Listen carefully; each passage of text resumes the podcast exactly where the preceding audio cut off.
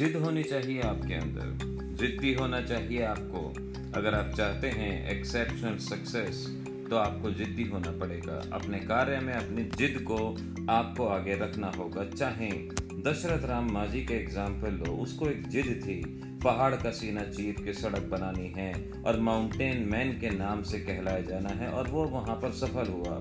Elon Musk की बात करें एक कितनी बार अनसक्सेसफुल होने के बाद भी आज सबसे ज़्यादा सक्सेसफुल इंसान माने जाते हैं एलन मस्क उसके अलावा एप्पल के संस्थापक के बारे में तो आप जानते ही हैं स्टीव जॉब स्टीव जॉब अपनी कंपनी से ही बाहर निकाल दिए गए, लेकिन उनको जिद थी, नहीं, मुझे कुछ करना है, मुझे अपनी कंपनी को ऊंचाइयों पे ले जाना है। और सबसे ऊपर वो अपनी कंपनी को लेके गए। जिद ज़रूरी है दोस्तों।